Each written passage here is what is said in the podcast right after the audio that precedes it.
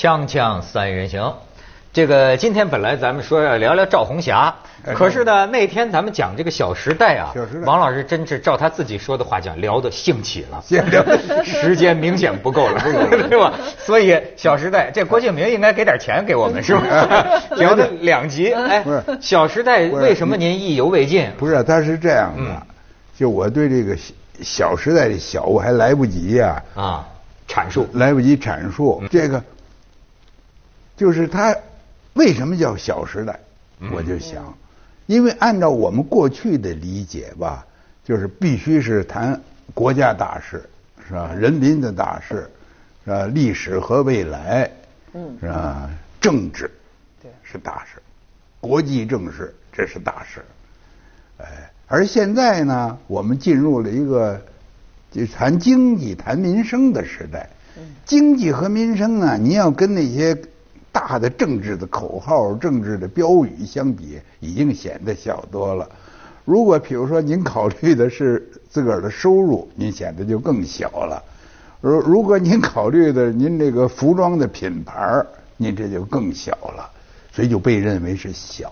嗯还有，我想起一个特别可乐的呀，就是咱们台湾有一个戏剧家、文学理论家、教授、博士马森，他是我高中的同班同学。他曾经在香港有一次讲演呢，他就说：“他说大陆吧，这个文学作品的名字都喜欢加大，什么大迁移、大裂变，对。啊，大断裂，嗯。是吧？呃，大跃进，是吧？对？大转变，对。你看连苏联的片子都是大转变、大转机，但是台湾特别喜欢用小，那台湾的我这个小我一下子举不出来了，什么小男小女呀、对是吧？小 S 哎，短小轻，呃，轻薄。家也有大 S 啊，短小轻薄，嗯什么等等对对对，要哎。讲这个。嗯。这是可是我觉得呢，就是这个小时代的出现呢是必然的，它本身的这个作品的质量怎么样啊不好说。嗯，呃，因为你比如说泰囧，泰囧也不是什么呃有什么很深刻思想，对呃，它有各种的条件，各种的情况，既有主观的条件，也有客观的条件。呃，它出现了就是这这一类的片子，它也这个这一点呢，又是呃，建英上次说的那个呃，跟王朔相比了。嗯，这个在这个《羊城晚报》上啊，我看这郭敬明啊，他就这么回答：只要这个片子有人看，不赔钱。他说他因为没没有导过电影，他是很忐忑的。嗯，呃，他认为就就算成功了就完了，他没有更高的追求。就是哎钱，哎，就相反的，呃，你如果有更高的追求呢，有些有更高的追求的人的那片子并不受欢迎。对上次这个郭敬明 还上我们这个《锵锵三人行》这聊，嗯这聊到后来也是节目时间短呐，有些话就没出去。他这个这个青年啊，我觉得是啊，渴望成功。对他觉得这个目，我觉得他他小说里特爱用一词儿，爱用锋利哈，他就是这种目标明确啊对，觉得就是势在必成，然后就是说愿意为了成功啊搭上一切对，就是然后呢，就是说甚至就透露出这样的意思，他说我问他哈，我说你是觉得商业成功更来劲呢，还是文学创作更让你爽呢？他觉得这两方面呢是都是他的追求甚至他就说，到到后来这话说开了，他就说啊，就说实话，你说要到最后，他说我就真的就说，呃像往成功的商业那方面去努力，是吧？我也不一定非得说一辈子都要当一个作家、文学家、艺术家，我也不一定这这也往往这条路上一直去啊。他说，商业上的成功一样是很了不起的。他现在不就是什么董事长吗？什么公司董事长？他已经就是两栖动物了，至少是是吧？他又是商人，又是写作。这里边问题，我觉得啊，提一个问题，就是在哪儿呢？我听到的周围一些朋友的这种反应，有些是根本就没看这片子，就说我拒绝看这个。包括这之前的这个《富春山居图》，他们就说说的 拒绝给烂片这个增加票房，我就不看。是什么呢？因为同样的这些朋友，比如说他说。我们看了很好的片子，比如据说台湾有一个，这我也没有来得及看，因为我那时候在美国，就是说叫《逆光飞翔》，是吗？逆光就写一个盲人钢琴家的故事，说非拍的非常好，用了很多的时间讲这么一个故事，很好看的片小片儿，根本都排不到多少，排片量非常低，就占不了多少影影院都不能全部上映，也没有钱去做大批的宣传。而同时呢，像《富春山居图》、像《小时代》这样，就是花的投入大。就是拍拍摄的成本和宣传的成本，到最后排档的成本，就排片量在多少影院，你要占多少屏幕，整个是一个巨无霸的感觉，你知道吗？你别看它这是小时代，可是它的出场可是华丽的，就是说占了这么多的座位，在这这么多的宣传，包括我们都在谈这个，都在谈，实际上都在给它增加这个宣传嘛，啊，在这么一个时代，就是谁先看见。你你就成功了，就是你去看了，你哪怕骂，你钱也赚着了。而那些比如拍的好的小片儿，你没人看，谁知道它好不好呢？对不对？所以在这一点上，有很多我的朋友，还不是光是我说的，不是光是我们这些同辈的人啊，这不是一个代子，有很多八零后的小孩就是这个态度，就拒绝给这个这个这种片儿来，已经太太霸道了。说不是这个拒绝呀，这。那我知道的更多了，那不是说拒绝看《小时代》，拒绝看《小时代》非常正常嘛。你本来你如果我对不起啊，如果咱们没有这个《锵锵三人行》窦领导这里 这给下旨意，我也不去看。我正要说呢，我现在也去看，没看。不是你就是因为你更伟大嘛，你让 你让你的手下的人去看看就行了嘛，让秘书们看看就行了嘛。王老师多留意啊，这不是？这是这样，我我最佩服的是那几个哥们儿啊，拒绝看《泰坦尼克》，是吧？但拒绝看《阿凡达》，为了表示自己的伟大，拒绝买电视机，拒绝买电脑，拒绝用手机。我也很佩服，这确实有这样的人。我也佩服。但是如果要是属于作秀性的，那是咱另咱们另议。嗯。还有刚才建英可是提的另外一个问题，这个问题是极对。太对了，我尤其最近，甚至我可以说我很痛心，我就是感觉到这种大众文艺的产业化，它正在培养白痴。嗯，就是您在看电影的时候，您要想舒舒服服的看电影，你一定要下一个功夫，降低自己的智商。您别上电影院置气，对，是不是？您花了七十多块钱，七十多块钱容易吗？现在中国一个人 一一个一个小时的劳动能挣。每个人一小时劳动能挣上七十块钱吗？这些大片都到九十块钱了。对，有的九十块钱，是不是？哎，那那是座位弄得修的也挺舒服。对。哎，可是你看着看着，你觉得这不合逻辑。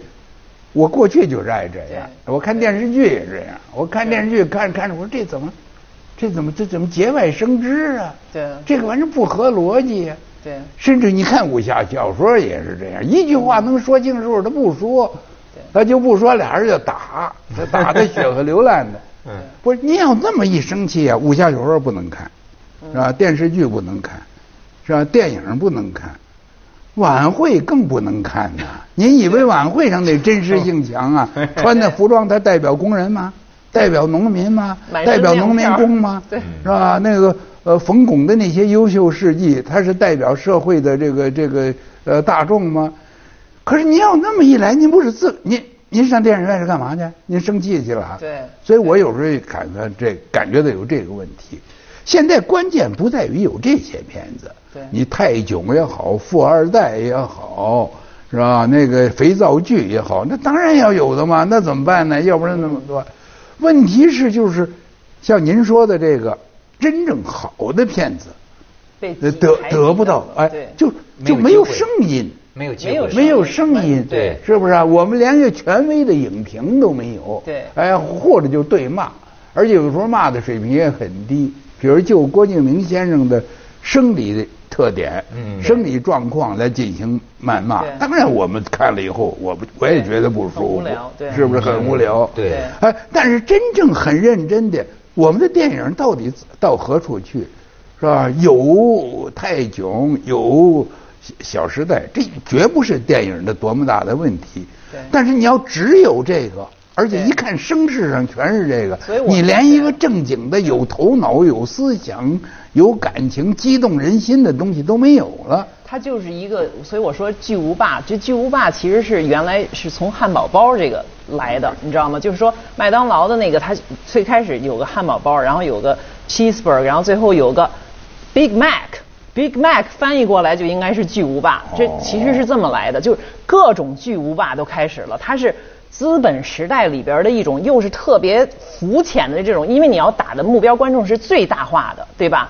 老少咸宜，没有文化的、没有知识的都爱吃，都都能看懂的这么一种东西，它就叫做巨无霸。这个呃，也有人呢就把它理解成了一个敌对关系，这就是咱们这些年时髦说一句叫劣币驱逐良币。良币，就是说为什么这些啊所谓好的东西啊，提升智商的有营养的东西没有机会呢？恰恰是因为这些个商业的这些个乱七八糟的东西啊，淹没了。他理解成了这样一种呃敌对关系。它它不是一个敌对关系，关系是一个是一个，我是觉得啊，就是这种文化生活，你你把娱乐放进去也完全没有问题。包括娱乐业里头啊，它有几种力量，市场的力量最大，市场和传媒是结盟的，市场结和传媒结盟以后，已经君临我们的文化的发展。对，然后其次，尤其是是像中国是吧这样的国家，我们的领导的力量也非常大。但是现在对一般的这个电影啊、娱乐节目、晚会啊，领导表态的也非常少。你可以看到，你比如说《小时代》，这里头既没有领导授意要提倡，也没有领导。受益说是要要压压制，因为他也回避了领导不喜欢的东西，咱们这么说吧。对，而且呢，他非常对啊，是吧？所以他很精明的，实际上，我我非常赞成您说的，他不是对抗的关系，其实应该是并存的关系。从一个自由主义的角度来讲，我其实是一个保守的自由主义者，我都不是那种很很很激烈的自由主义者。从这个角度，我们应该提倡多温和生态多样性。是。个人都有个人的空间，可是实际上你到了一个市场经济，它有一个市场份额的问题，它就是大份额的。为什么我说巨额就是巨无霸呢？你可以并存呀，你可以在后边吃一个很小很小的一个小角落，光都照不到，人家都不知道你这儿开了一家小饭馆，你再高级的饭食没人知道。再说呢，你从小的味觉已经被定位成，你就吃了汉堡包，你觉得这是好的。你你知道？你根本都吃那，你都吃不出好来了。我我作为一个电视工作者，我的体会啊，就是我在中国这个市场上混混啊，我就发现现在中国啊有一种很强大的力量啊，让你去做烂的节目。对。有一种很强大的力量呢，阻止你想认认真真的。哎，是做一个好的你喜欢的东西。太对了啊！他这个这种信息时代、传媒时代、市场时代呢，现在需要的是什么？咱们缺的是什么呢？就是一批真正有专业水平、学术水平，是吧？这个呃文化的基础，这种嗯叫什么基底的，嗯，这么一批。就所谓的专家们那么说话，你说如果要讲市场，美国市场更厉害，比中国还市场化。是。美国什么烂玩意儿都有，是吧？三级、八级，什么片儿，X 片、O 片，是要什么片儿有什么片对。但是美国不光有这个呀，对，是不是？呃，美国的它还有《纽约时报》啊，它还有乐评、书评、各种各样剧评、影评，而且连那些大作家。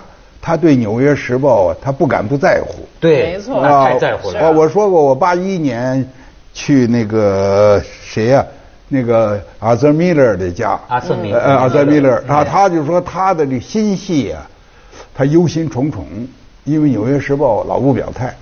然后结果我还没回来呢，《纽约时报》表态，把他那个新戏给全否了。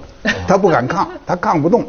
可是中国有这样的有这样的批评吗？没有。中国，所以。所以他有那有有很多烂片啊，这绝对正常。但是有人能指出来他这个烂，而不是说我不看，你不看这这这这叫这叫这叫什么呀？你 你不看有什么了不起？现在还有人说我不看《红楼梦》呢，这个我不看《红楼梦》的声音比你我不看《小时代》的声音还要强大。